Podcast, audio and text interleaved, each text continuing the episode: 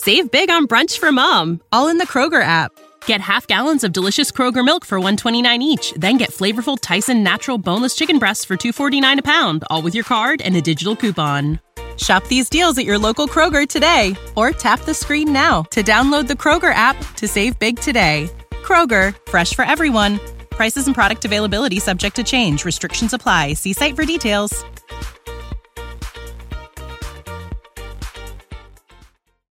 Middlekauff. Middle call. Hey, hey, hey. Few people asked for the echo back, John, so we brought the echo back. Echo. Whoa, whoa, whoa. My skin is still at a outdoor temperature right now. Well, you and Kyle have similar pigment going right now. Both of you could use a little sun. You know, Kyle. Yeah. yeah. You know, I don't know if either of you guys spent enough time outside lately. No. The sun's been out now. No, I don't I- know. Where, where, guy, it was 95 degrees when I got out of my car when I got home. It's hot here. Yeah, it's it's a little toasty out. It's a little It's toasty hot. out. It was breezy down in Santa Clara where we just were for Niners OTA. Singular OTA. We were at an organized team activity. Yeah. A singular organized team activity. Missing a lot of Pro Bowlers. it was an organized ham activity. It turned out some of them were around. They just didn't practice. We thought maybe everyone was just, uh, you know, uh, the south of France, but that wasn't necessarily the case. We think. We think. I mean, I, I was gonna send Juice a DM. He got uh right when I got out of the car, I was going through Instagram. He posted an Instagram picture of him catching the ball. But I was like, I, I didn't see this guy in practice. Oh, he wasn't there. at Family Day today is what Shanahan said, Yeah, but he he- I, he might have been there yesterday. Okay. Smart move. I don't blame him. Uh, hey everybody, what's up? I'm Guy. That's John. This is our YouTube channel and our podcast. We're glad you're hanging out with us. If you're watching the podcast, we would appreciate hit that like button, subscribe to this channel, check out our podcast down in the description below of the YouTube. If you're listening to this podcast, go check out our YouTube. That link is in the podcast description, and we would love for you to leave us an Apple Podcast review, five stars. Ask us a question. That's how you get in the Haberman and Middlekauff mailbag. And uh, yeah, tell us your favorite bar as well. Do all that kind of stuff. It's um, we love we love a good mailbag. Do you think we could tell our friend John Lynch what uh where the best bars are and wherever the areas are? You know, just We speaking of yeah, we talked to John Lynch uh, today at practice. Uh, hmm, we caught him on the sideline. You spotted him. You said John, and uh, he remembered. For those of you who are new to the show, we've had him on the podcast before a couple of years ago, and um, we it was good to good to catch up with him. We had some we got some good draft takes from him off the OTR, John, off the record. But good off good off the record, just a couple nuggets. Uh, you know, just friend of the program. yeah, Try, trying to run a team. You know, you you know, when anytime he's got a team that's a championship level team that's trying to get over the hump. You know, That's right. Uh, he told us who he liked. Uh, he said, he said Bezos said seventy five million dollars, and I said, Jeff, stop, stop. I'm, I'm not gonna. Bezos offered him a flight to Mars, and Yeah. Lynch said, no, I'd rather be the GM of the 49ers. Yeah, and then Jed said, check your direct deposit, Johnny. And Kyle's like, I don't want you to go. And then they've all figured it out. And now he's on the field wearing basketball shorts and a pullover, just like all the other coaches. Bezos said, "I'll tell the NFL we never put you guys on hard knocks if you come. We never put the. I guess that wouldn't that wouldn't work. You know, it's funny. I like Jimmy Ward a lot, and he's a really good player, and I, I give him credit. I don't know you deserve credit for showing up to practice, but there were a lot of guys on his probably a little better than him, but just I would say he's on the upper tier of guys. He was there practicing. If you put him and he's a good starting safety on a really good team against John Lynch, just body types.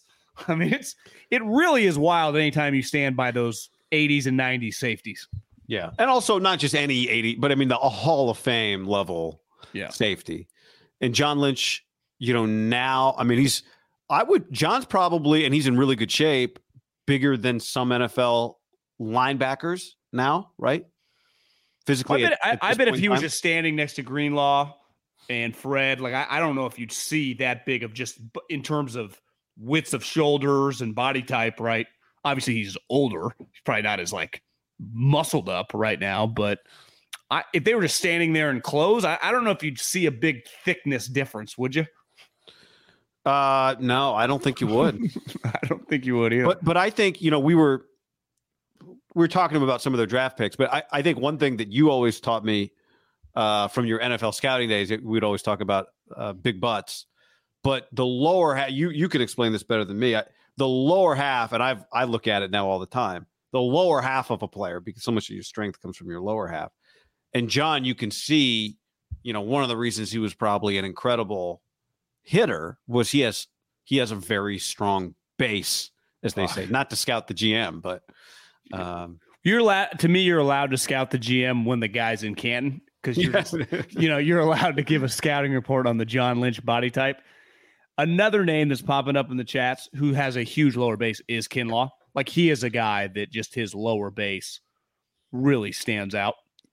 You know, I think what Kinlaw to me fits the. We were talking about offensive lineman today, and Kinlaw was out there not in uniform today.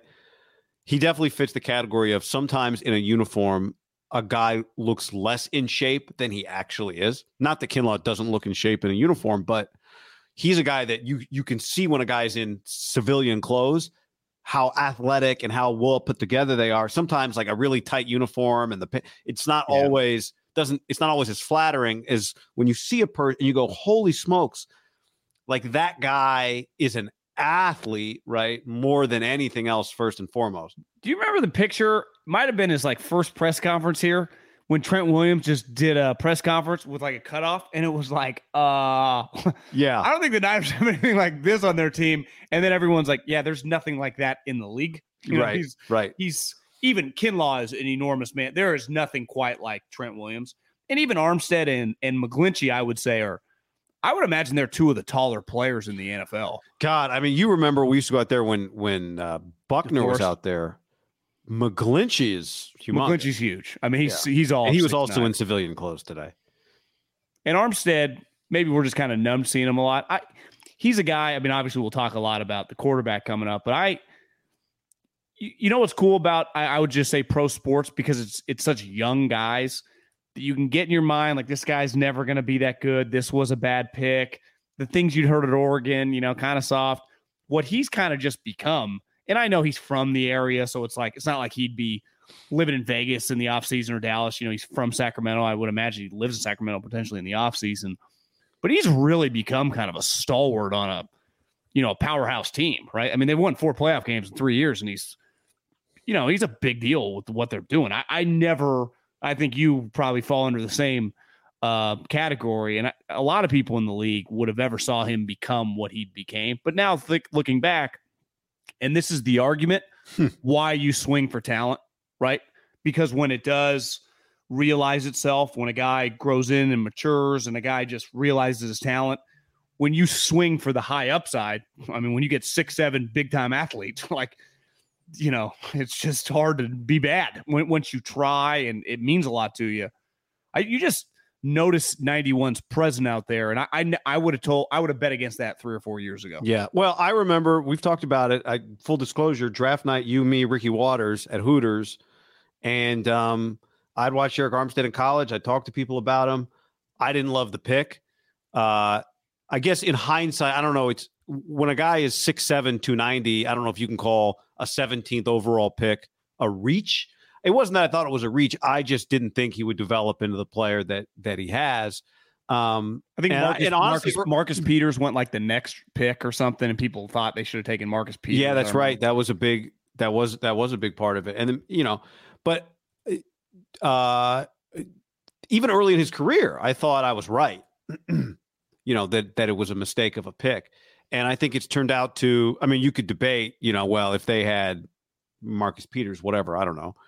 But he's also been on like three teams. Yeah, that's years, I mean, it, this goes back to your point on just the size. I I think not only has he turned out because remember then he got paid a lot of money. It's not yeah. just that now he's panning out as somebody else's first round pick. He got paid a lot of money, and kind of um, chose him over the other Oregon guy in a weird way. Yeah, and and I think you know maybe leadership quality, some of that stuff is a is a factor. But you're right, he has become now as as the team has kind of turned over around him. I'm leaving my my my wristband. It's like we went wristbands. We got they're they're they're fish um, skeletons. I took it off. The secret society. It's like it's like waking up at a night late night in Vegas or something. uh, but yeah, he's he's you know, I mean, the guy started every game for four straight years. Think about that. He started every game for four straight years. What did uh, Herm used to say way back in the day? Best ability is availability. Best of uh, best ability is availability. Yeah, I'd argue the best ability is availability when you're a good player. you know, it's like yeah, is it great to be available if you're a backup? You know, coach, helps. I'm here. Yeah, you stay over there. yeah, like I, I, like having Nick Bosa and Trent Williams and George Kittle available. You know, some of the other guys. But yeah, I mean, in, in all seriousness, there is, and it's not he ain't playing. You know, long snapper. I mean, he's in the trenches of the war as the defensive tackle pass rushing. I mean, he, he honestly does a lot. Yeah. Yeah. Uh, okay. So sunny day. Uh, talked to caught John Lynch pre pre. You you you said what's up to DeMeco. because you were like DeMeco, Philadelphia. I was there. You were there. He's like John, and uh, he did a what's your name again? He did. Well, he asked the follow up like I want to remember yeah. Bald Brotherhood. That you that was your mistake was having your hat on, but uh, Maybe he could tell Brotherhood. Brotherhood can probably see Brotherhood under the hat. It was one of those, you know, setting up, you know, maybe an email about, hey, you know, could we do a Zoom with DeMeco? Because I know Kyle ain't gonna want to do it, so we'll take the defensive coordinator, which I gladly would. I mean, he's he's a really impressive guy. I mean, to transition that fast to a coach, right? I mean, to go from a high level player who made 50, 60 million dollars to coaching that quickly. And yeah. I mean, guy, I mean, by the first year he's the defensive coordinator, he's interviewing for jobs. I mean, it's safe to say the sky's the limit for that guy. Hey, DeMeco, you played middle linebacker, and I'm John Middlekauff. Amazing. Yeah, small world. small world. Yeah. Uh, what else? It was it, a. Oh, go ahead. Kinlaw beat up Grant. Oh yeah, you want to talk about that? A lot of people in the chat are asking. So, uh, I, I don't. We I haven't seen a video. I guess he tweeted. Grant tweeted. Uh, what Javon Kinlaw, Javon Kinlaw said something to him. I don't have the tweet in front of me, but uh, yeah, we uh, we, we walk out because uh, people are asking this in the chat. We walk out, and uh, I saw Kinlaw walking over to Grant Cohn, and uh, I didn't think much of it. I thought I, I didn't think much of it. I just kind of walked, and then I got the sense that the interaction was not a friendly one and I kind of turned and looked, and I could tell it wasn't a friendly one. So then I bumped you, and I said, "I think Kinlaw. I don't remember exactly what I said to you. Kinlaw's giving Grant shit right now. I think is what I said." And uh, but I was kind of whispering. You didn't quite catch what I said. You kind of looked. I don't know what you saw if he was still there by then or not. I didn't see it. Yeah, um, but I could just I could I only heard a like the I only heard like a quick a couple tones of the words. I didn't really make out what was being said and I could hear like the response was like, okay, okay. So I something you know you could tell something happened, and then I just turned around and I said, "Did what I think just happened just happen?" And uh, they said yes. So I, I don't know what happened, but I, I didn't see I didn't see I didn't see any of it. My overall take is this: I like Grant. He entertains me. I, I love his dad. I, I love his dad. I, I do. I, I enjoy Grant Cohn. He, he's I, I can't have like I, he brings a different pitch than everyone else. I do see things that if I put myself in some of the player shoes that no one else is really doing of just all the people I follow all over the sport. And I would just say in sports that cover. And I listen, I'll talk some shit too, but it does feel like he, I would say, takes the next step. Uh, if I was John Lynch or Kyle, like I can't have my D tackle probably doing that. Not a great idea. But I also get where Kinlaw or just any player in that a younger player. You know, I mean, if Fred Warner, like he, they wouldn't, so it wouldn't matter. Like Armstead gets in with them on Twitter. To me, it's just I, I get it. You know, it's just you're gonna say some of these things, and not just like you know the guy can't hold the double team. Like it's just face it, he he takes some shots that are just pretty aggressive. I I just I get it. I I get it. And I'll, here's where I give Grant credit. Look, for the most part, like I can tweet whatever I want. I don't see anyone in the league. I don't ever go see a coach. I'll never probably meet Brandon Staley in person. Grant does go after these guys and sees them every day. I remember when the first started the uh, minor league baseball.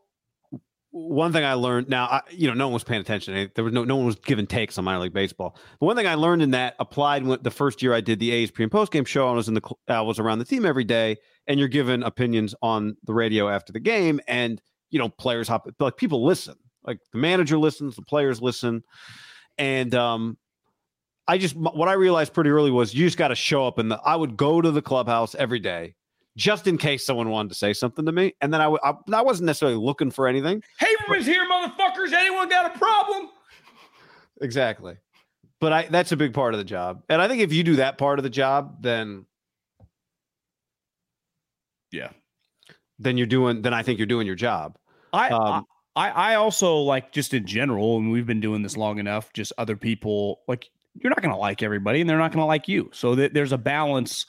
I think Slater is a badass at this. You know, I mean, him Anthony and Draymond, Slater. him and Yeah. Draymond have got into it, and I've heard him talk about it. Like that's part of my gig. Like he, I'm not there to, not trying to be best friends with everybody. Now, I, I do think Grant, you know, again, like Grant a lot. Don't blame players if they get fucking pissed off. If you with some of the things that are being said about the about like dropping a ball or whatever. Jimmy sucks. I mean, we've all tweeted that. Do you remember the Look, conversa- do you remember the conversation we had yesterday? Uh, on YouTube, Yeah, we did a YouTube only on on Monday. Do you remember what we talked about? It just occurred Uh, to me. no, what? We we talked about how we've been to practice several times, and I just hope nothing weird happens with Kinlaw. I wasn't man. thinking. I was not thinking of that. You know, and Again, and, and I told you I like my D lineman to be a little nuts. Yeah, well, the the number of of you know this idea that like you can that that uh the number of defensive linemen or players that have said something to somebody in the media is longer than all of our streams combined. So I don't particularly care. I don't think you're saying you care either, Not or at that all. it's some signal. But I just it just occurred to me that we had that conversation yesterday. What we were talking about was you know Kinlaw just going through a practice. No, is it you know he's not practicing, and McGlinchey's not practicing. So Because here's where I like listen, they have an interaction and then Grant's publicizing it. You know, I, I think the old school Big J's, it would kind of end. It's not going to end because he's going to keep Uh, kerosene you think fire. people wouldn't? You think if it was 1995 or 85, that wouldn't be publicized? I don't know. Yeah, I mean, I it's got a long way to go, you know, just in the year. I, I just wonder if you'd ease into it. you Oh, know? yeah. I mean, I don't doesn't know. bother. I mean, I- either way, I mean, it's kind of entertaining, but yeah, I think Kinlaw's on edge a little bit just in general. Like he was in the practices. He was, you could, one thing I did notice, I didn't know he was walking at him. He was walking with a purpose. I'm like, God, this guy fucking looks kind of edgy. Now, he always kind of has that look. You know, he's just massive. Like Arik Armstead looks very inviting. You're like, I right, go talk to that guy, right? McGl- even McGlinchey. Kinlaw's got this look like, We've interviewed McGlinchey. He was he was. I know Kinlaw's got this look like, don't quite know what's going to happen. but but I think you you and I had that conversation after. Uh, just on the sideline, just that, like he is at a point in his. career- This is a very important year for Javon Kinlaw, Big season. right? Yeah. Big season. and I think he probably feels it. And well, um, well, think about this. His contemporary, like the other pick in that round, was Brandon Aiyuk. And he Brandon Aiyuk just feels like when I was driving down there today, I was thinking, this guy's career is kind of coming into his own, right? He's going to be in his third year. The expectations are going to be even higher. Even as weird as last year started, he went on to have a fantastic season. He obviously got overshadowed by his star running mate. But like I think they got to be pretty feeling good about Brandon Aiyuk as a draft pick, right? Where it's been the first two yeah, years and his talent about it. and just watching them out there work and just but think about it they drafted two guys. This is what shows you like you can draft players in the same drafts like having two kids and be completely different personality. Like brandon aiyuk feels like the most low maintenance. He instagrammed the other day like his uh his fast track. You know i do the same thing go in and out of trying not to get clipped but go into the fast lane you know go into the the lane where you can pay for it but get out right But before avoid, he's like the camera before you they still back. nail you and i'm like that's relatable How do they nail you? I just think it's like got a it's got like uh like horseshoes and hand grenades. You know, it just kind of gets close. I don't think you have to be just in the lane if they see you kind of getting out. I did that a lot on my way back. Max says the old school Big J's need to get to the bottom of this and find out whether Grant pooped his pants when Kinlaw confronted him. Moises says, "Is there video?"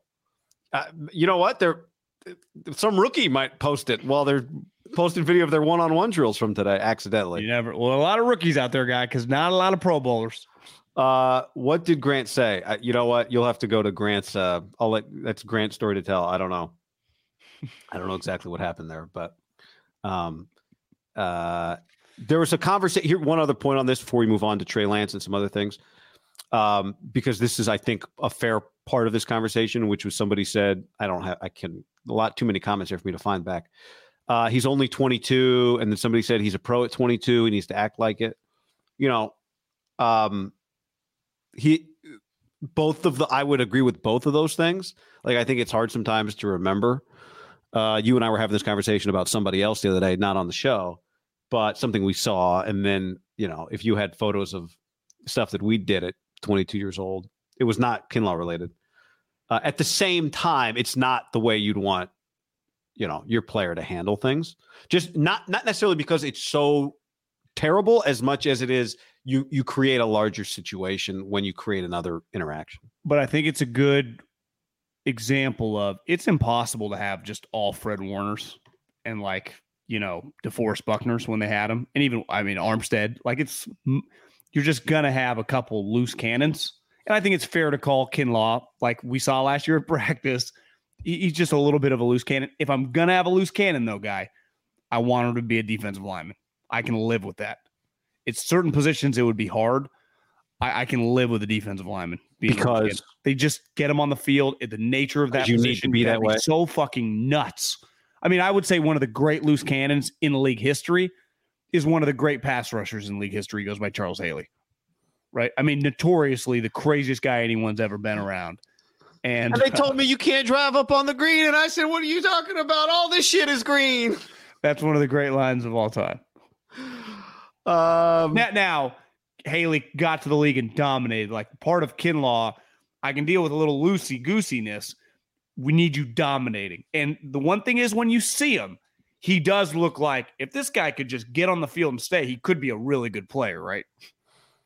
Absolutely. He stands out for NFL players. Yeah, yeah, and I think his it's not that when we've watched him, you go, I don't. It's it's just being on the field. If he's being on the field and just doesn't have to be everything that every great interior top 15 pick has ever been, but because of his physical abilities, like I've seen way less, and we'll talk later about McGlinchey and Kinlaw. But if you tell me they're both on the field, I have more faith that Kinlaw will be good, and I don't know about McGlinchey. Might be good, might not be, right? If you just say Kinlaw plays 16 out of 17 games, we'll be like, damn, they probably got a good season out of the guy. Yeah, I mean, if you told me that McGlinchey plays 17 games, I think they probably have a pretty good player too. Yeah, I mean, he started games before. We are just like, eh. Well, I know, but like uh, right now they have they had zero n- locked in starting offensive linemen practicing today. Yeah, I mean, we got one guy in Ireland might retire. We got another guy. Trent Williams just gets to do his own thing. Brunskill's uh, out with knee tendonitis, but should be good by camp. By uh, well, you not counting Aaron Banks as a starter? No, I, yeah, that's what I'm saying. They don't, you know. So McGlint to me, it's just if if you tell me Mike McGlinchey starts 17 games, I go that's. Great. I'm not saying it's not a big deal, and they don't, he's their best right tackle. I'm just saying I don't know like do they feel great about him being the starter the following year? If Kinlaw starts and plays, I feel like they'll feel good about the spot, is what I'm saying. Yeah. They like that player. Yeah, yeah, yeah. No, I, I, I agree with you on that. I agree with you on that. Butcherbox.com slash ham and another special deal. Free for a year. You get salmon, chicken breast, or steak tips in every order for a year, plus an additional 20 bucks off right now at butcherbox.com slash ham. Been telling you about it for years. Been eating it for years on a regular basis. Easily find high quality meat and seafood you can trust 100% grass fed beef, free range organic chicken, pork raised crate free and wild caught seafood. Always be prepared with meat in the freezer when you get butcherbox.com slash ham delivered right to your doorstep with free shipping. ButcherBox is offering you free for a year plus an additional 20 bucks off either salmon, chicken breast, or steak tips in every order for free. Sign up today at butcherbox.com slash ham and use the code ham to choose your free offer for a year plus get $20 off your first order. What's up, everybody? It's your old friend, John Middlekauff. I'm here to tell you about our friends at Game Time. Here's what I need you to do go to your smartphone, download a little app called Game Time. Baseball season's in full swing. Oracle Park. Been there a million times. Never doesn't live up to the hype. Go get yourself some garlic fries, a brewski, maybe uh, some ice cream. They have very good Ghirardelli ice cream there. And when you do that, promo code HAM. So download the Game Time app. Your first pair of tickets, promo code HAM, H A M, save $20. The A's, only going to be in the Bay Area for the rest of this season. You probably can basically go for free. Just buy a pair of tickets to any baseball game. They also have comedy shows if you want to check one of those out or concerts. Game Time app, promo code HAM, save yourself $20. We don't even need a thank you. Just hammer that promo code. For the ones who work hard to ensure their crew can always go the extra mile, and the ones who get in early so everyone can go home on time, there's Grainger, offering professional grade supplies backed by product experts so you can quickly and easily find what you need. Plus, you can count on access to a committed team ready to go the extra mile for you. Call, clickgrainger.com, or just stop by. Grainger, for the ones who get it done.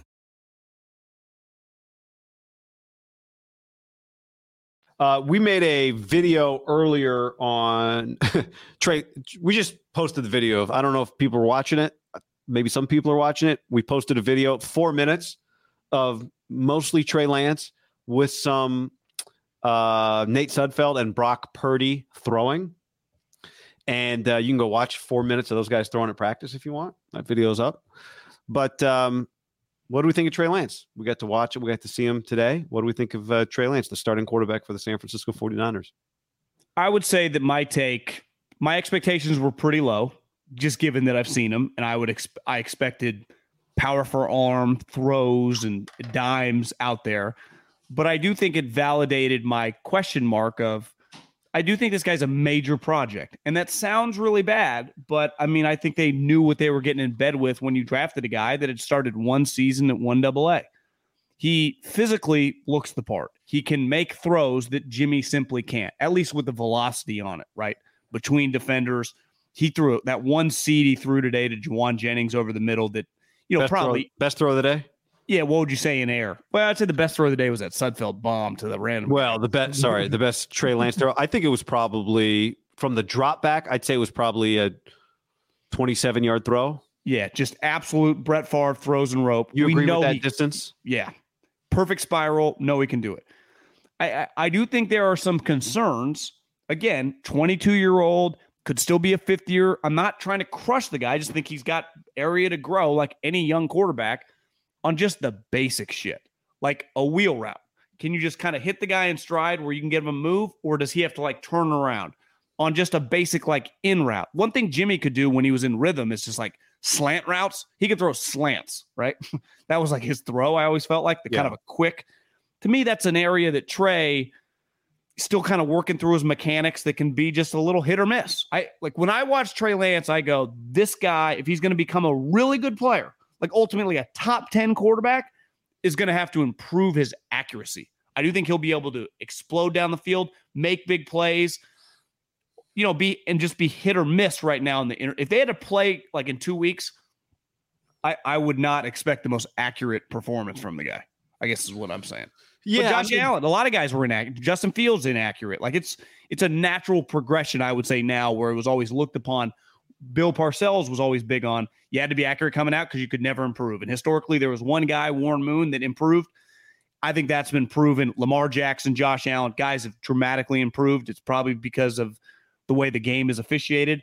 That to me is the area that's more likely. Like I think his release is always going to be a little just iffy. Like I don't think you there are muscle memory parts about your release that don't change that much but it, can he become an accurate passer like Josh Allen has become in three or four years? And that's not something we were going to find out today. I think one thing that stands out seven on seven, not a lot of guys, you, you, no one's running wide open in those types of drills, right? It's a lot of contested throws. Maybe on some of the outs, in the shallow throws, guys are a little more open. But Trey Lance did not, unless I'm missing a throw, throw the ball down the field really at all today. Doesn't feel like they were running too many like bombs for him, right? No, Sud, Sudfeld hit one down the field, but no, no, it's you're right. No one was really. It, it's not what they were running. Um, but you know, I, I, Kyle Shanahan was asked afterwards by Matt Maiocco if, if Trey's throwing motion looks any different, And Kyle said no. And Matt said, well, you know, sometimes it looked like it was coming out a little lower. And and Kyle said, well, sometimes there's different arm angles you throw from. I thought Trey's motion looked a little tighter sometimes. When I say tighter, I, I'm not a quarterback analyst, so I shouldn't say tighter. I thought sometimes we what, last year when we saw the ball come low in a bigger loop, I thought sometimes that was gone, but sometimes it was there. So Kyle said it's Kyle said it's about the same. Well, I I don't think. Did you mention that when we were watching in practice? Did or was that Biderman that thought it was coming out? Someone said like they kind of thought it was coming out slightly. I, I Yes. again, I'm closer to Kyle. I didn't. It didn't stand out to me, but I'm with you on the release. It was a sometimes thing, which to me is an improvement, right? You're not. You don't change. Tiger didn't change his golf swing one range session. You don't change your release in one three months of an off season when probably more than likely they play till the end of January. You probably take three or four weeks off, right? Of just like truly throwing. He's how long has he really been grinding with Quincy Avery or whatever? Two months? Like it's it, it is understandable that it's a work in progress. Adam Dado. You could argue that's a that's a positive, right? That he's they're trying to slow it down. Because I heard some people say, you know, you don't even mess with it. You just try to work with what you have to ever screw up the mechanics because it could go the other way. But I, I like that we're seeing he's he's cognitively attempting to. That's what we think. Kyle said it's not any different, but Yeah, I mean, I think Kyle's just trying to quell a lot of Yeah. stuff around him. You know, Uh, look, it- obviously, like we already, I think, have established, the arm strength is is significantly stronger. it's never uh, going to look like Jimmy, right? It's, it's no, I mean, th- there will be some wobblers. Uh, doesn't mean the ball is not being thrown hard, but not everything's a perfect spiral. But not everything, uh, you know, there are plenty of quarterbacks who have not thrown 100% spirals. Sometimes I think, I think, I, I think Peyton said on the Manning cast, I made the Hall of Fame throwing an accurate duck. a t- uh, tight wobble. Tight wobble. That's what it was. a tight wobble. So I thought he looked fine. I, you know, I mean, he's the starting quarterback. He's going to be their starting quarterback. Um, and uh, there wasn't a lot of, you know, there's no, we, there was no two minute drill. There wasn't any red zone type stuff today, which you kind of like because then you get some really tight throws. Um, and uh, you know, I think he's to throw a hard ball to intercept. Uh, you know, to me, when he misses high, which he didn't do a lot of today, uh, I to my memory, like one particular throw missed high, but other than that, you know, I think it's going to be a tough ball to grab because he throws it hard. And um, you know, you and I are having a conversation about his completion percentage. I, it's it's going to be tough. One question is, are they going to throw the ball down the field more? And then, you know, I think some of it's going to be him off script, him out of the pocket, and then where Kyle scripts things open. You know, but there's no Kittle, no Juszczyk, no Debo Samuel in terms of guys to throw it to. I don't think Elijah Mitchell. I saw a lot of Sermon and Hasty. I mean, Mitchell was out there, but I, don't saw know- he walked by us. He had the swag of like, I'm the star. Elijah? back for the Niners, baby. About to take these reps off. you guys Ye- go ahead and take them. He had pants on, the sweatshirt with the jersey. He looked sweet just walking by. He looked like running back's my favorite position. I just I liked his vibe. I like the Niners running backs vibes. Like they just so does Kyle. He's gonna try to run it 45 times a game. Yeah, yeah. So, um, anything else on uh, on on that first conversation about Trey? I mean, there are a couple. other I, I. I think it's fair to say like Trey's comp, and this it's going to sound, but I, I think what he needs to undertake is a Josh Allen type thing, right? He's just going to be a work in progress, ton of physical attributes. I would say Josh is more physically has more physical elite traits. I mean, Josh got a chance to go down as like one of the great quarterbacks in NFL history, right? So, but I'm just saying like that to me is tr- the mold of Trey because I do think like part of the reason people loved him was like Dak is a good example, high character guy, teammates, like all that stuff.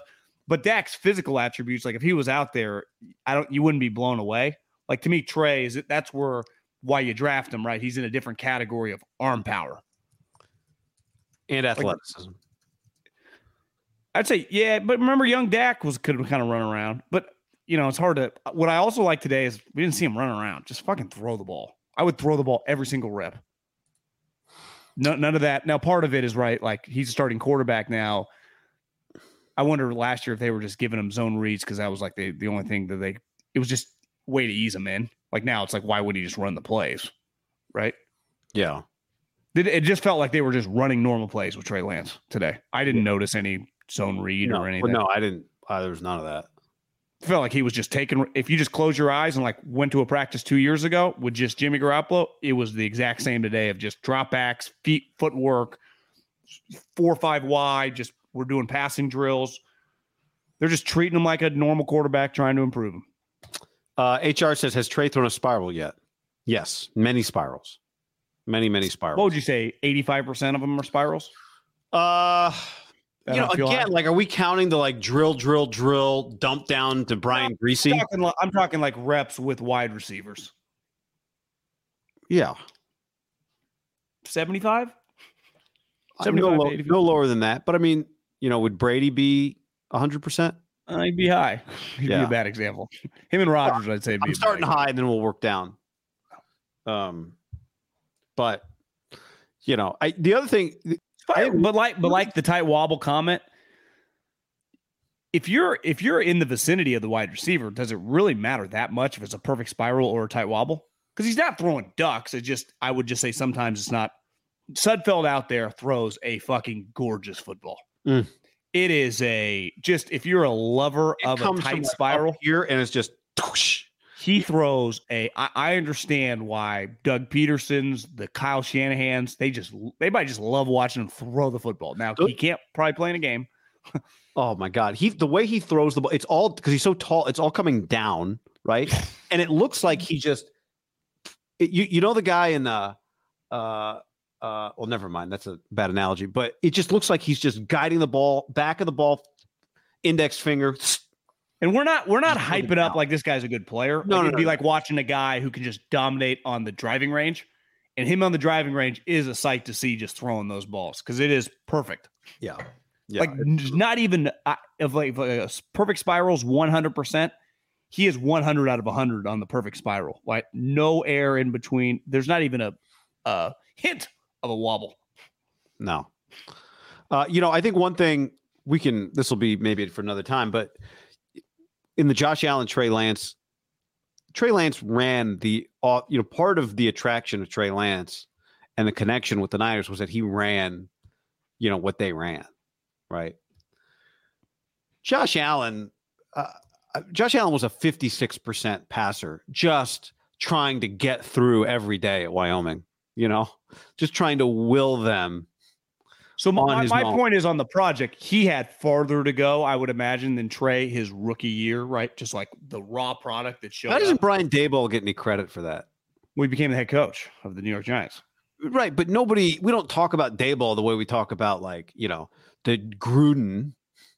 And Daboll produced a better quarterback than Gruden ever did. And his coach was a defensive guy, so you know Sean McDermott wasn't doing it. But we just right? give all the credit to Josh Allen, which I, maybe he deserved. it. I don't know. I do feel Daboll probably didn't get the hype of like a Gruden, but he it felt like he gained a lot of steam the last two years. I mean, he was in, he got the he's the head coach of the New York Giants now. Yeah, I would say yeah. largely. Uh, and you're that's right. Probably still underrated on the hype that he should receive. On that's better than getting credit on Twitter, becoming the head coach of the Giants. I feel like Daboll got a lot of credit on Okay. Twitter the last couple Okay. years. But you're you're right. Josh Allen gets more than it feels like in some instances coaches get. Just like Josh Allen became Josh Allen, like he was supposed to be, you know. But Which maybe it was like does Andy get an unlimited credit for Mahomes? It feels like once you become so famous and good, you just talk about the player a lot. Yeah, Andy does get a lot of credit. But part of it is you to me it's like multiple like part of it he made Alex like the Alex Smith year almost does more for Andy in a weird way than Mahomes.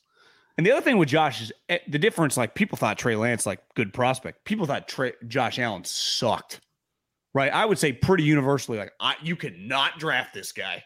Yeah. And then he went seventh. And now five years later, he's. I mean, if you told me the Bills, if you told me like list five teams if they were on TV right now, you would 100% run to the TV and watch. The Bills would be up there. Yeah. You know, he's a can't miss Even superstar. 6 a.m. from London. You see the picture I posted on my Instagram of uh, Dalvin Cook's brother who got drafted by the Bills. Picture when he's with his family drafted, d- uh, down face. When he hugs the commissioner, not looking happy. When he's signing his contract, not looking happy. And the meme is basically, does uh, whatever Cook, I don't know his first name, know that the Bills are good now? Like they're not shitty. Like their team is good. No, I got to see that. Is that in your Instagram story? Yeah, I think it was like NFL memes tweeted it out. All right, I'll go. I'll go to that. Good one. Um, does Anthony Lynn get any credit for Herbert? And you mean Niners Niners run game coordinator Anthony Lynn? did, you, did you see him out there today? I don't think I did. I wasn't really looking. Uh, yeah, uh, you missed my super chat comment. Well, w- you know, if it was non-topic on that particular topic, we'll get back to your. Uh, we will. Yes, I we see. I've got it saved here, and if you guys hit us with a super chat while we're in the middle of a different discussion, then we save it and we will come back to it. So thank you for that. We, we will circle back on that. Um, although now we can get to it because we're in, in the middle. Uh, JK needs to stop the wannabe Warren Sapp act, being touchy about le- being labeled injury prone. Oh, Kinlaw. This is back to Kinlaw. Being touchy about being labeled injury prone. Was that a Warren Sapp thing? Is that what Warren Sapp got angry about? I just think Warren Sapp used to attack reporters a lot. Wasn't there a famous Warren Sapp clip? Is there one in particular? Like I feel like I can picture it, but when Chad when he took out Chad Clifton on Monday Night Football. Remember a crackback block killed him? Like we were like in junior high. Fucking Chad Clifton got Warren Sapp. no Warren it- Sapp on like an interception. I think like John Lynch or Barber picked off the Brett Favre and Warren Sapp absolutely. An- I might have killed him. I, I'm pretty sure it was Chad Clifton. It was one of their offensive linemen, and it was Is that what they, they changed the rule because of that? Man, But I think it took a little while. But that that was an all timer. here we go. Here we go. Here we go. Oh, Yeah, you got him. Pretty good. oh, Clifton gets like a foot and a half off the air. The. Destroyed him. Absolutely. I think Warren was just nuts. But no one cares. He's a Hall of Fame pass rushing defensive tackle. Like that's that's all the Kinlaw needs to be. Right? Immature. Yeah. D linemen are immature. I mean, every time John Lynch gets to talk about building a team, he talks about Warren Sapp and Derrick Brooks. And this is why Kyle and I build the team the way we both agree defensive line it through the middle, right? Um, dislocated his pelvis, says John on the stream. Jesus. Damn. All right. Uh, I think one other thing on Trey Lance. I think Kyle Shanahan has seen what he needs to see from Trey Lance. Um, it's not to say he doesn't want to see improvement or there that Trey Lance can just he's not on scholarship to use the John Harbaugh or Jim Harbaugh phrase. But I get the sense when he talks about him and just watching him, No sacred cows, bro. no sacred cows. I don't get the impression that Kyle Shanahan is um, waking up every day wondering, what do I have? I think he has a really good idea right now what their offense is going to look like this year and what it's going to take to win.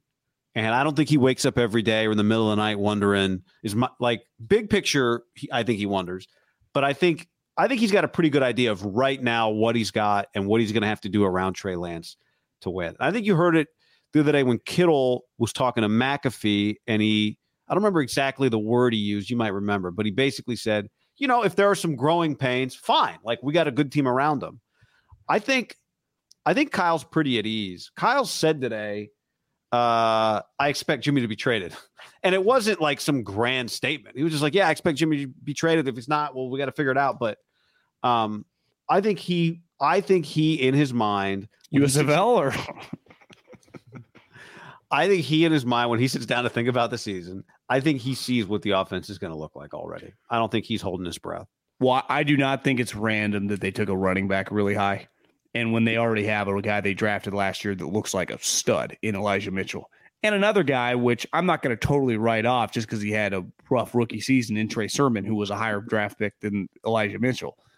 And, you know, just talking with John Lynch at the practice, they clearly, like a lot of people in the NFL, really like this guy from LSU.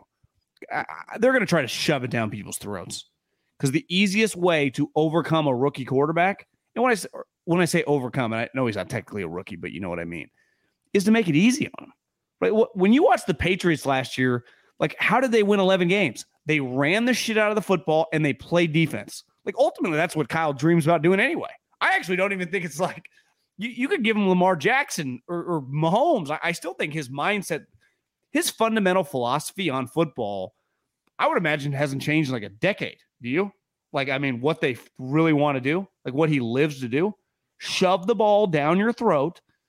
And the pass game, honestly, easy passes. Like he He actually he likes some plays that like Lincoln Riley types, like like the quick screens. He just likes high percentage stuff that when he knows and he the guys like listen to him talk about football when you're just in there and he doesn't even realize like the guy is a fucking genius.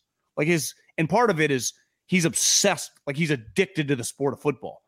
And he's been taught by his dad, like the way he looks at it.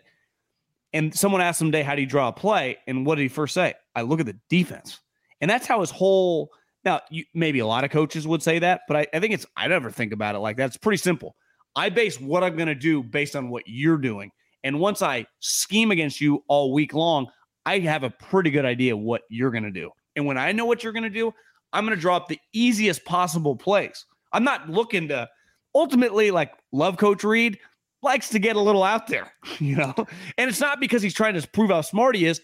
He grew up where it was fucking in the early 80s in BYU. They were bombs away. Like that's just kind of his football philosophy. Kyle's philosophy is like when you give me a number game, I'm going to slam it, whether I got Matt Ryan or whether I got Trey Lance. And and ultimately, and this is where I give him credit, they really value defense.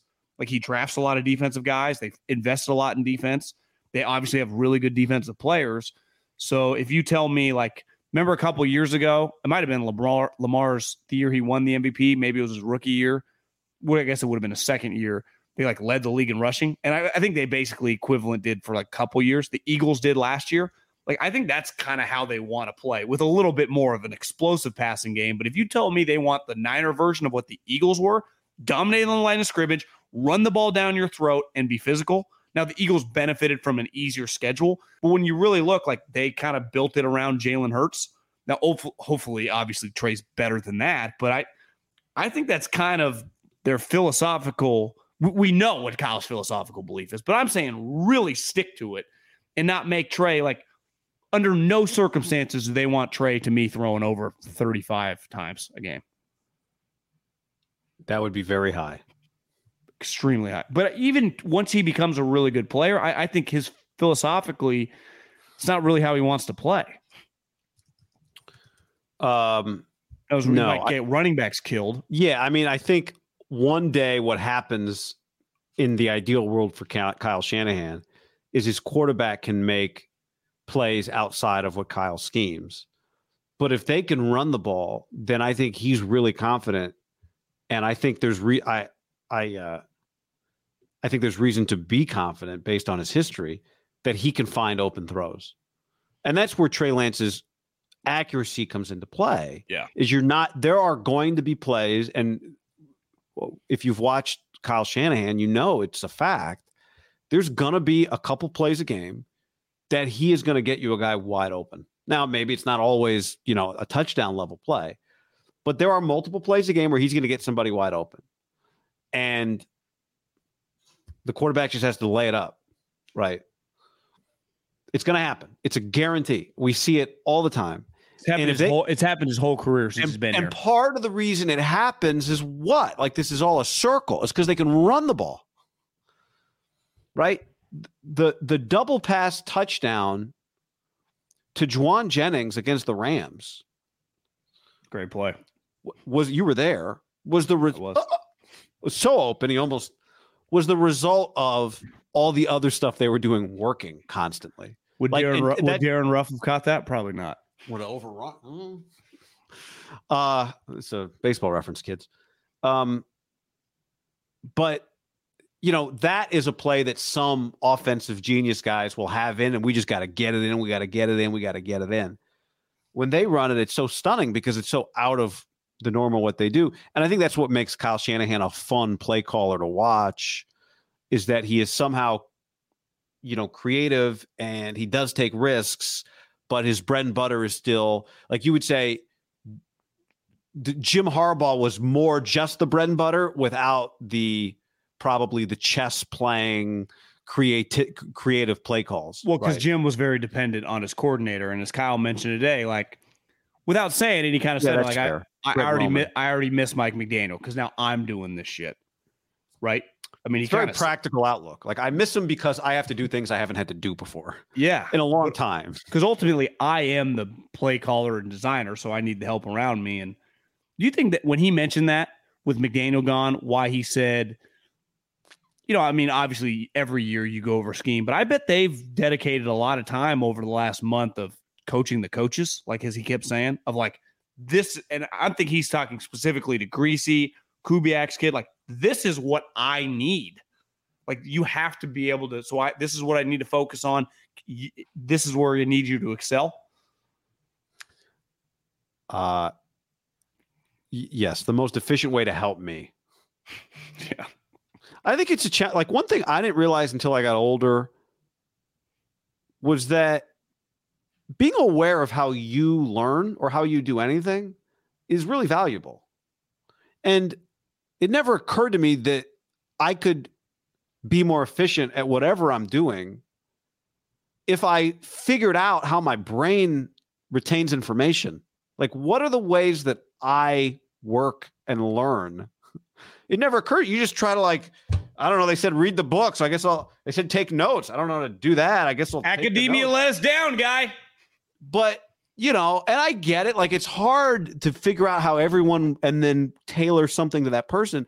But I remember when it I remember when it occurred to me that like, oh, if I figure out how I learn, then I can learn better.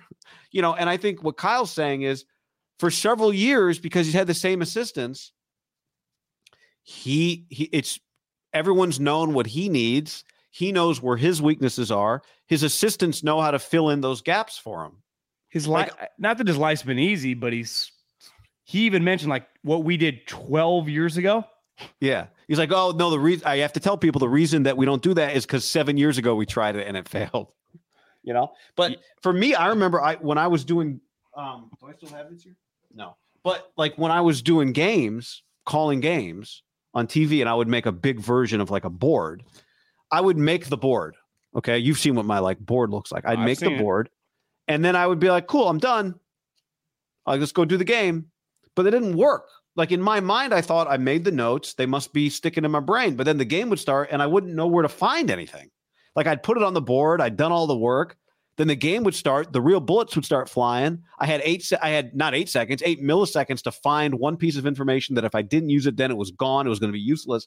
And I couldn't find it. And then it occurred to me, oh, wait, after I do the board, I should probably, I don't know, like familiarize myself with it, you know? And I, some people don't have to do that. Some people write it once, they got it. Yeah. Me, nah, I got to like look at it again. And, um, We're dumber.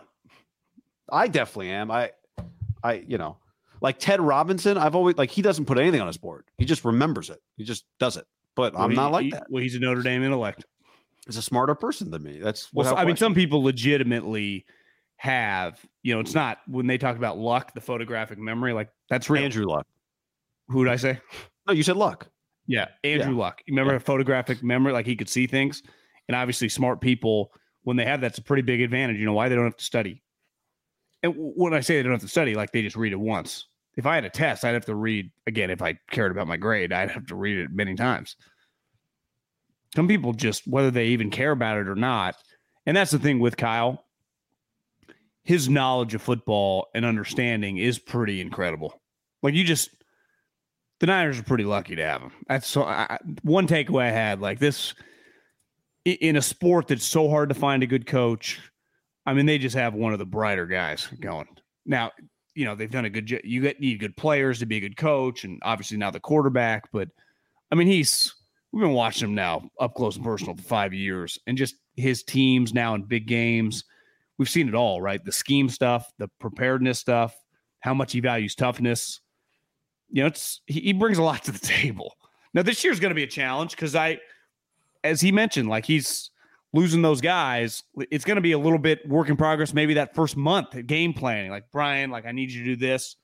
That's where one thing that hit me when I was driving home. I, I wouldn't say lucky, but I think it worked out pretty well that they didn't start like, uh, you know, Tampa Bay and the Rams first two games or something. You just get the Bears and the Panthers. Is that the Panthers second game? Uh, it's that road trip, isn't it? Panthers and yeah. Hold on. Let me check the board. Uh, you got Bears, John, Seattle. Seattle. Yeah. at Okay, Denver, Rams, then at Carolina and Atlanta week five. Okay, that's you know, imagine they would not if you said like, would you rather go Denver Rams instead of Bears Seattle? Like, I think you want a nice ease in with this new coaching staff on top of the new quarterback. There's a lot of moving parts besides just Trey. I mean, Brian Griese's never coached, never coached at, at this level. Maybe he's coached like high school football or whatever on the side. Well, uh, Joe asked anything stand out with the new coaches. I watched Griese just because I was watching the quarterbacks, uh, and um, uh, you know it's hard to know in those moments. It's hard to take anything. The one thing that did occur to me as I was watching, uh, it did occur to me as I was watching. Griese never hesitated when they were going from drill to drill. Like he knew exactly what they, like he had planned the drill. He knew what they were doing next. He'd run through them a million times as a quarterback but he didn't look uncomfortable doing any of that stuff. You know, he was doing the uh he was doing the um the stuff that quarterback coaches do, you know, like he was working at ESPN doing ABC football like they were bringing him waters when he wanted them. It's a different different lifestyle now. I, I would say though, it is you know he, I would imagine he played quarterback since the time he was like five, played probably until he was thirty five. That's thirty years. Last I checked, his dad a pretty famous quarterback. You know, it's kind of like the family business well, I know. I'm just saying I'm he hasn't been the guy dragging the different. sled around before. for sure, but he's seen it forever. He's right? seen it, but I'm. But this is to your point. When we walked up, you said, you know, give Brian Griese a lot of credit. He's out here instead of being doing whatever he could have been doing in May. I mean, it's golfing or poolsiding or whatever. I would say part of it with him, not that this, it's not like he's coaching Matt Ryan or Philip Rivers or, you know, Manning, but you still, as a human, as a coach, you do need to earn the respect of your guy. So I give him, some guys might have had like a equipment guy moving that shit. Yeah. I might have. Yeah, would have had you know. Billy, get it? So that that was you asked what things do we notice from uh coaches? I'd say that that'd be I mean, D, you even get remotely close to the D line coach. It is, he is on fire. Kocurek. Imagine Drake Jackson the first week. He's like, Jesus Louises. Yeah. This ain't this ain't USC Arizona this week, buddy. They got new. They got offense in particular, right? Griese's new. Lynn's new. Leonard Hankerson is the new receivers coach. So I remember Hankerson when he played for Washington when I was with the Eagles. Uh, wasn't he on the Eagles too? Maybe after no, I think that's a different. Uh, Is that different Hankerson? no, remember what's the guy's last name when I was there? Hank Baskett? Married to the Playboy mate. Yeah, Hank Baskett. No, yeah, did not play Washington and then Atlanta, Buffalo, New England. Hank Baskett was like a poor, poor man's Jauan Jennings. Uh, Leonard Hankerson. I mean, St. Thomas Aquinas to Miami. Pretty good What- football life. What, third what, round. What third round? Yeah. How many How many years in the in the old league? Uh, one, two, three, four, five years in the old league. Again, this gets back to if you were a player and you were a part of like that Washington Redskins operation for those three or four years, and you had coaching aspirations, you now know half the league. you know, think about if you were an offensive player on Yeah. the oh the 2012 Washington Commanders Redskins had- football team. You had Chris Foerster, Matt LaFleur, Mike McDaniel, Sean McVay, Raheem Morris, Bob Bob Slowik, which is Bobby Slowik's dad. The DC was Jim Haslett, and the um, OC was Kyle Shanahan. And Mike was the head coach. Met some people. Yeah. Imagine the Uh, one guy was like, God, I was such a dick to McVay. What an idiot. Probably hard to be guy to be a dick to. Uh, you just kind of, you know, maybe just treat him like he's the young assistant. I, I could see some people regretting the way they treated Kyle. Wes Phillips in um, 2013. Oh, that was a Jay Gruden team, but he's the OC now for the um, Vikings. Is that uh Phillips' son? You think? It's Wade's kid. Yeah, How old's that guy? 43. I guess Wade's older than you think, huh? I was like, is he 30? Oh, no, Wade's got to be like 78. 74. So it makes sense. Yeah. Uh, let's ra- you want to rapid fire some of the things we saw or didn't see today from uh, Niners OTAs. Here we go. Rapid fire things we didn't see. Debo Samuel not there, but Kyle Shanahan volunteered during the uh, post practice press conference. I expect Debo to be here. He was asked, "Have you talked to him?" And he said, "I've learned not to tell anybody when I've talked to anybody, so I'm not going to say." But um, continues to give a positive energy off about the Debo situation. Gave very positive energy. We, we didn't go into details about Debo's Instagramming pictures of workout places, but not him actually working out, just a picture of the post workout. Pretty genius move on his part. Uh, lets everyone know, hey guys, I'm not mailing it in, but I don't actually see him working out. But smart. Mm. Kyle Kyle does not seem stressed about it at all. No. Um, Alex Mack, not there. Kyle Shanahan asked about it, said, uh, I've got a pretty good idea what he's doing. And then he added, and I think you guys do too, which I don't know what that means. I know what I think. I don't think he's coming back. But t- I, I I think he's going to come back. you think he's coming back? training camp only. You know, remember Michael Strahan would just have to show up like the last year. Like, what does Alex Mack have to prove to Kyle? And who's the other thing is, guy, they don't really. I mean, they're working through all these random guys. Like, I think Kyle wants him back. They they, Oh, they definitely want him back. He, but he's on his second vacation right now. but like, wh- who cares? He's 37 years old. Yeah, I, I don't. You're right. I mean, the fact that he hasn't retired. My gut is Makes it- he. My gut is he comes back I think it's weird.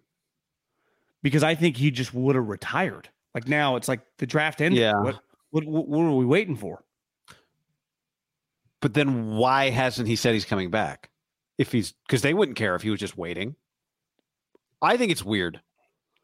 It's a little weird, but if the teammates know, who cares? But if they know he's coming back, what are we Why waiting? can't on? they just say it? Maybe he wants to announce it. I don't know. Maybe But who announces like they're coming back? This isn't. maybe college basketball? g- gender reveal. I don't know. You know what I mean? Like Hey, it's college I'm not basketball. Like, I'm back. it's not. Yeah, I'm not disputing that it's a little like, what's the point of all this if he does come back? But why wouldn't they just announce he's retired? Like, what? What's he? Does he want to sit down and retire? He's not going to retire as a Niner, right? I don't know.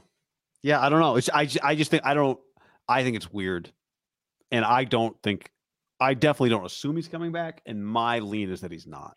I don't assume he's coming back either. I I just the way Kyle said it for whatever reason in my gut, I was like, yeah, I bet he just they let him come back like August 15th. Um, McGlinchey and Kinlaw, we saw both of them. Uh, you asked Kyle Shanahan. Put the big, put the, put the, uh, John put the the J in journalism. Uh, about But I do think. I mean, those are two starting players. Like I Yeah. just, he, he claims now. I, I would imagine if we watched coaching press conferences all around the league, like when so and so starter on every team, you expect them, they'd all say camp. We feel good about him coming to training camp, and half those players that will be listed this week when head coaches talk will go on that three letter three letter word called pup. Right. Now you would say just watching those two guys move around, they didn't look like one guy had a torn quad and the other guy had microfracture ACL. You notice neither of them walking weird, which I'd say is a positive. And that is May 24th, June 24th. Jul- Both guys have two plus months before. Yeah. Well, I mean, really two and a half months probably. It's true. Neither, none of them were walking weird. That's Do you think it'd be weird if either one went on pup? um, I mean, Kinlaw got his surgery in fucking like October, so do I think it'd be weird? Weird would be strong. I mean, do you? I, I do think he was telling the truth. Like he, they expect him. They, they feel good about those two guys. Yeah, I think you'd be a little alarmed just given that you need them. The you know, like it's a big year for. First of all, they really need McGlinchey. Like if somehow McGlinchey's not available, right? And then uh, let's say Alex Mack isn't back, Yeah, then you got, you so they got moving problems. parts. Yeah, can Trent Williams play multiple positions at one time? Probably could block multiple people at one time if You, you really move him, mind move to it. him to center. You think? But he, Um, he just has steps both ways. How about you just move him to left and he follows the best pass rusher on the other team? You know when like Khalil Mack goes the other side, he gets up and falls. Yeah, yeah. You just you shift. Just they What do you do against the Chargers? uh you put him against Joey. And then have your other guy with Kittle. Juszczyk. Just triple team Khalil with Kittle and Juszczyk. Well, I you just I mean you're not gonna. I I you agree? You Joey is your priority. Uh, yeah. I mean, if Khalil's healthy, they're just they'd be tough. Cle- Cleveland Farrell. Furl. That game is week ten, so hopefully McGlinch will be back by then. Um, Brandon Aiyuk, we mentioned him earlier, but I mean, especially without Debo there, is I I'd say looks like the one A guy. Um, you know, I think one of the reasons the stuff with him last year was a little interesting was because I remember thinking last year in OTAs, Brandon Aiyuk has a very professional air about him when it comes to practice. I think he's a he's a very maybe that comes from her, maybe that's just him who he is. I think he's a pretty professional practicer. So Agree, I, that's not new today, but that's how I would describe Aiyuk. I, I would say the two receivers. I mean, I think, and it might just be his emergence last year. Like Jauan Jennings looks like an NFL player, right? I mean, before it's like, what's up with this guy? Is he going to make the team? You know, is, is he going to be fighting for playing time? Like when I see Jauan Jennings now, I go, that's a that's a starter. Now it's some you know the Niners because they run the ball so much have a lot of two wide receiver sets. They're not exactly spreading it out. But when they go three wide receivers, like he's a starter on a playoff team, and I feel good about that player. I mean, think about a third down. Like they're going to be in some third and fours, some third and sixes, some you know. and Feels he like he'll be a a guy target. Trey Lance should throw it to. He's got a big target. Yeah, that's a good call. Mr. Corey on the stream says they really need McGlinchey. Laughy emoji, laughy emoji, laughy emoji, laughy emoji, face palm emoji. Brunskill was better than him at right tackle in 2019. Uh, well, again, Brunskill was out, is out right now with knee tendonitis. So they have no starting offensive lineman at OTAs active. No returning starters. If I remember correctly, to Brunskill, or excuse me, McGlinchey, remember Staley broke his leg in the middle of the season, and McGlinchey, I think, tore his MCL. So he did like miss games in the season with an injury and then came back. I'm not defending. Like, I, it's not like I think he's some star player, but like, I'm to have a, just a blank slate and judge him based on if he's fully healthy this season. Is the guy good enough to be a starting right tackle for the next five years? Yeah, because it's contract time, Yeah. right? is- Is that, I'm sorry, you you were talking about I was talking about McGlinchey. Yeah, okay. Uh, Eric Branch, the San Francisco Chronicle, asked Kyle Shanahan, "Well, Fred Warner, George Kittle, just checking. Are they hurt?" And Kyle said, "Uh, they're just both dealing with a minor thing. It's not even a big enough deal for me to really look into it. Lower body. Um, so because we were we're watching practice, going, well, I guess Fred Warner didn't show. I guess Kittle's not around. And then somebody said, no, Kittle's here. He's around here somewhere. He's going to talk. Um, but uh, and and maybe by the time this is out, he did talk and told people whatever ingrown toenail or something. Because don't I, I do think when I went to practice today, I didn't expect to see Debo, of course. We knew, I mean, they've already they already had kind of talked about how Trent does gets to do his own thing and Bosa trains and they feel good about it with his, you know, I guess his brothers in San Diego or LA, but trains there. Okay.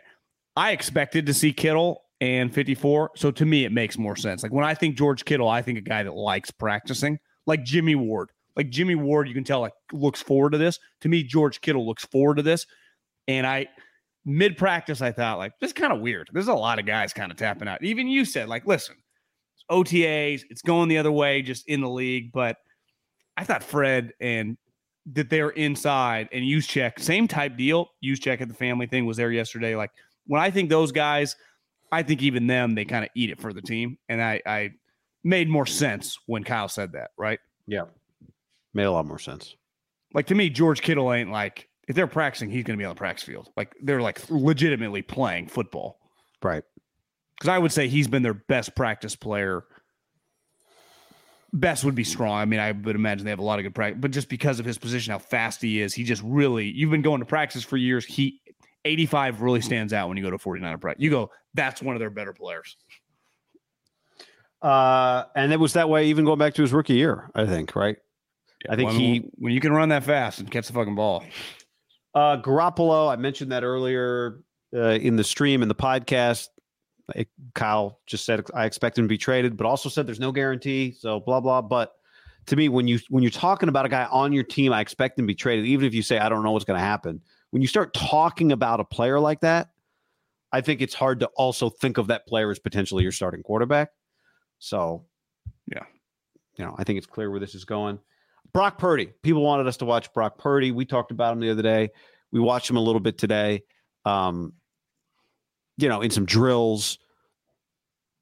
Uh, I would say looks like some of the other guys that they've had before. I mean, one thing is clear with him: his kind of savvy and understanding of what's happening in front of him is what carries him.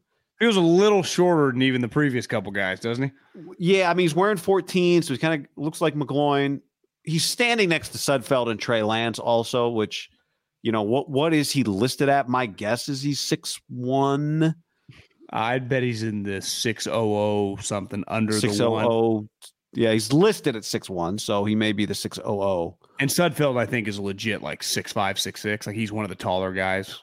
So you're right. Um, but He, you know, he's to he's he's to me he's smaller than Mullens and CJ. well, def. I would say definitely CJ. It feels like in college. I don't know Now- if he's smaller than Nick. Yeah, you're right. Nick was pretty small. I didn't watch Nick in college. Watch you know just Iowa football. It feels like Brock Purdy was a better player in college. Maybe not a better prospect because CJ was bigger than CJ Beathard was in college. Now maybe Kyle would I- I disagree. was- I don't think there's any question about that, at least from a productivity standpoint. just from like if you need a guy to play on Different college team, different offenses. In fairness, true. But I think that I think if you just ask the average coach in college or even in the Big Ten, right? That I guess the Iowa State's in the Big Twelve, but it, it feels like Brock Purdy's a better college player. Now that does just because you're a better college player doesn't mean you're a better NFL player. But I think we saw pretty quickly like so she, should CJ Beathard have been drafted in the third round under no circumstances, right? CJ Beathard probably is a seventh round pick. yep. so is Nick Mullens, and so is it. Just shows you like you just get in the mix, which he's got drafted. It would not shock me if he's able to win. You know, Sudfeld's got a big arm, but he can't move. You know, Brock's. I, I just I, I'm not going to be shocked if Kyle really likes the guy. I think the the question is how where is Brock? Brock's going to have to prove it in in a game, right? The things that are going to separate him are going to have to happen in a game. Whereas Sudfeld walks out and it's just whoosh, whoosh, whoosh. So Purdy's going to get a lot of preseason action. I bet. yeah, so that's what I'm getting at. So Trey Lance, how much is he going to play in the preseason? It's I would imagine he'll get treated like a starting quarterback gets treated, right? Which is a couple series, which is actually where last year's experience becomes really valuable. Because if he hadn't had any experience last year, we'd start talking about, well, you know, does he need game speed, whatever, blah blah blah. Um, so that's I think the preseason, the games are going to be where Brock Purdy really can make an impression on Shanahan. one big picture thing though about Trey being our starting quarterback, and this is part of it. Like, I mean, last year Trey was a backup, which you, how many teams in the league would have taken Trey Lance their backup? Like, they are going to go into a season with Sudfeld as their backup and Brock Purdy on the practice squad. Like, Yeah. that's you're a, you're a sprained ankle away from missing a month. To like, holy shit, hold on for your ass, right? W- would have loved to have um Tyrod Foles. Taylor Yeah, Or Foles full- type. Or Brissett. Even I mean Brissett's not athletic, but either really is Foles. Um, doesn't really matter. A Ryan Fitzpatrick, just a legitimate guy that you That's know you can win. good. with. Yeah, he's the high end. You know, but Chad Henne, the, the Chiefs have won a game with Chad Henne. yeah, yeah. Remember, I- I- Tannehill, Tannehill became Mario's backup for a year. Like the, the Niners are in a position where if their Mariota. backup had to start three or four, Mariota, their backup has to start three or four games. I, I would say the Niners would be in major trouble. I don't care where where in the schedule they're at. I agree. Or yeah, and yes, and you know what? Yes, Now, obviously, if a guy has a major injury or starting quarterback, any team in the league screwed. But we've seen time and time again, like guy could miss a game or two, and the Niners would be no lock to win a game with old Nate. it's an area that I think you and I talked about a while back that we would have liked to have seen them upgrade upgrade more. Colt And Last year, I mean. Colt was the guy we we did a video about that we want uh, Colt McCoy on the Niners. I think he resigned, didn't he? He did resign. Well, he's getting all the reps because old you know who just doesn't want to come to OTAs. You see that? Not ideal. How many how many quarterbacks beside Rodgers and Tom? Rodgers, I guess, said he wasn't going to come. I, I haven't seen whether Tom's going or not, but Tom hasn't gone for years. Are not at OTAs starting quarterbacks that aren't injured like Jimmy. I would imagine, especially under like thirty five. I I would bet Mahomes Kyler's- going? Mahomes there. Allen's there. Lamar's there. Yeah, it's. I think it's weird. Now, was it weird when Tom did it? 20 But plus years in the league. you Different. know. They're different. yeah, different. Different people. Different places. Even Aaron might be a pain in the ass. He does be like, "Hey guys, I've won the MVP last two years." Yeah. Kyler's just coming off one of the worst games any human's ever seen.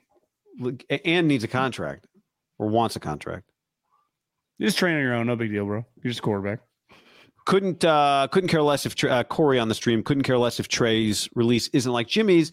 That's about all Jimmy has. It will be nice to see the ball go beyond uh, the ten yards. Man, I fuck, I love Jimmy's quick release though. I already even kind of missed so quick. It was Brady esque, man. It was Brady. He looks like he threw like Brady. What, what, what do you want? what can I say? Looked like him too. Uh, where the ball went, a different story, but yeah, uh, looked like Brady. All right, um, we're recording this before the Warrior game, so I expect a sweep. You can, you guys can check. We can. You expect a sweep, John? Uh, I do. I do. We found out that you know there might be a little in cahoots deal. Niners, Warriors. It's you know it's the players. You know when they're there. There's a lot of yeah. I, I, it's always good to be part of something where it's like, hey guys, we got you floor seats. Who wants in? There'll be there, yeah, but you got to do if you're Shanahan, like four. There will be four floor seats on the practice field. But if you then I, want the tickets, you have to come to practice. I asked someone. I was like, well, so did Kittle and Trey get them from the Niners? Like, no, actually, they got them from Chase Bank. You know, so it's like they got connections all over the place. Chase Bank. Kittle do, Kittle does any deal through Chase, probably. Yeah, well, yeah, I'm sure Kittle did a did a Zoom with the top 50 Chase employees, and and Yeah. uh, Jamie. Dimon sent him over a text. Yeah, that's right. seventy million dollars. Any gave you. Uh, what else? Anything else? Anybody we missed? People we missed? If you're in the if you're in the YouTube, hit that like button. Um, sure we'll have more stuff soon. I feel like they got a really athletic team. Like even their back, like it's got a lot of athletes. I would say when you know the first couple years, they were a little more dependent, more high end talent. Does feel like they're deeper. It just, it just felt like they got a lot of good football players all over. Now the the O line to me is a question. That's a huge question mark. But I just felt like their DBs got DBs everywhere, wide receivers everywhere. I remember a Yeah. couple years ago, I'm like, is their wide receiver room good enough? And it wasn't. They had to trade for Emmanuel Sanders. Like I feel like, I mean, Danny Gray's going to be like their fifth wide receiver. Yeah, we got our eyes on Danny Gray today. I was glad to see him get. He was hitting his hamstring with a Theragun. I was glad to see him out I there got- running deep. My- My brother got me one of those for Christmas. They work. Yeah. a little tight. Yeah. Well, I got a little worried about him. Why was he? Why was he doing it? But then he ran a Sudfeld. I think overthrew him on a. Well, he got knocked off his route. Charvarius Ward was out there running around. Um, no Ambry Thomas. He was sick. Uh, but uh, Emmanuel, you're right. They do for a team that at times has felt like they lack enough professional defensive backs. You looked out and you're like, all right, there's Ward, there's Johnson, there's Emmanuel Mosley, there's Darqueze Dennard, there's I- I Jimmy looked- Ward. I looked over one George time. Odum, uh, Talanoa Hufanga. Yeah, DeMeco was just kind of one on one with Hufanga, like telling him like they were talking technique. It was one of those like DeMeco like gave him one of these like when the guy's going in this and well, I need you to go there and Hufanga's like this and you know th- th- clearly I'd say the 49ers brass likes what Hufanga brings to the table. Yeah. right? He's just a player that if you just pulled people in the building, I would imagine he's very very well liked. He's got a lot of support By. John Lynch, especially, probably. But Lynch, I, I it feels like Kyle likes him. Feels like DeMeco. It feels like they root for that guy. Now, is he is he physically talented enough in terms of his speed to be an every down starter at safety? You do have to cover a lot of ground. yeah. He's probably more suited to play in like ninety three when you can just level people. Yeah. Uh, Azeez Al-Shaair, shoulder and knee. Yeah, you know, he got beat up. So I like that. I like that But guy. And Dre Greenlaw's coming off a groin, you know. So, But he was, anyway. but he was out there, wasn't he? Dre Greenlaw was, yeah, Yeah. But uh, not Azeez. All right. Uh, they'll have another open. The schedule. Somebody asked. They'll have another open practice next uh, Wednesday, and uh, so we'll helicopter uh, in for that probably. Scrappy and Morty says Mexican food greater than Chinese food. I, I would agree. tend I would tend to agree too. But I will say this: an elite Chinese meal at the time of shoving it in your throat and your mouth and those flavors, it does. If especially if you're hungry, like I'm starving right now, does taste pretty incredible in your mouth, does it not? I think what I think where Mexican food has the advantage over Chinese food is not the flavor as it is the variety of ways you can eat it. Yeah, I can have a quick burrito. quesadilla. I can grab a burrito. I can have a bowl. can have a salad, can have the fajitas, can have some nachos. You know, Grab a couple chips and salsa for the run. You know, like you can be not in the mood for a burrito, but still have Mexican food. It's hard to not be in the mood for, you know, like "Ah, I'm not in the mood for orange chicken, but I'll still have some Chinese. You know, Yeah. it's it's like you're you're just Chinese committed. mindset. I, I could have easily on the way home if you just handed me a burrito and been happy as shit, a taco and powered it down. You couldn't just handed me like uh orange chicken and some white rice. It might not have been like I don't know if I can really eat this right now. Right? You can eat Mexican really at any moment of the day at any you know any walk of life, hot, cold, outside. It doesn't matter. Breakfast. Yeah. You could eat breakfast tacos. Yeah. Oh, Chorizo. burritos. Oh, I had one of those on Saturday or Friday. Where'd you get it from? place called Yellow Door, Where's that? Montclair. Right, uh, if oh. ever anyone's ever driving down Highway 13, you can just pop right off. About seventy five dollar uh, breakfast burrito or Nine, oh damn. and it's big. That's a hell of a. I I would put that in the rotation. Yes, it's and it's the the good when the tortilla gets sealed, you know, Oh. by the What's what's what they put in it? chorizo, egg, potato, I don't know, onions, peppers. Were you full for the day? Uh, I was full for the day. Yeah, A good breakfast burrito will take you easily was- right through lunch. for the day. Uh, so good take, good take on the um. That's a that's a good. That feels like Orlovsky would lead Sports Center with that take. Mexican food over Chinese, and then get a lot of engagement on social. Yeah. All right, everybody.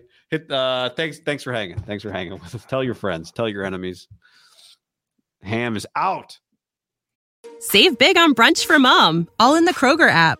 Get half gallons of delicious Kroger milk for 129 each, then get flavorful Tyson natural boneless chicken breasts for 249 a pound, all with your card and a digital coupon. Shop these deals at your local Kroger today or tap the screen now to download the Kroger app to save big today. Kroger, fresh for everyone. Prices and product availability subject to change. Restrictions apply. See site for details.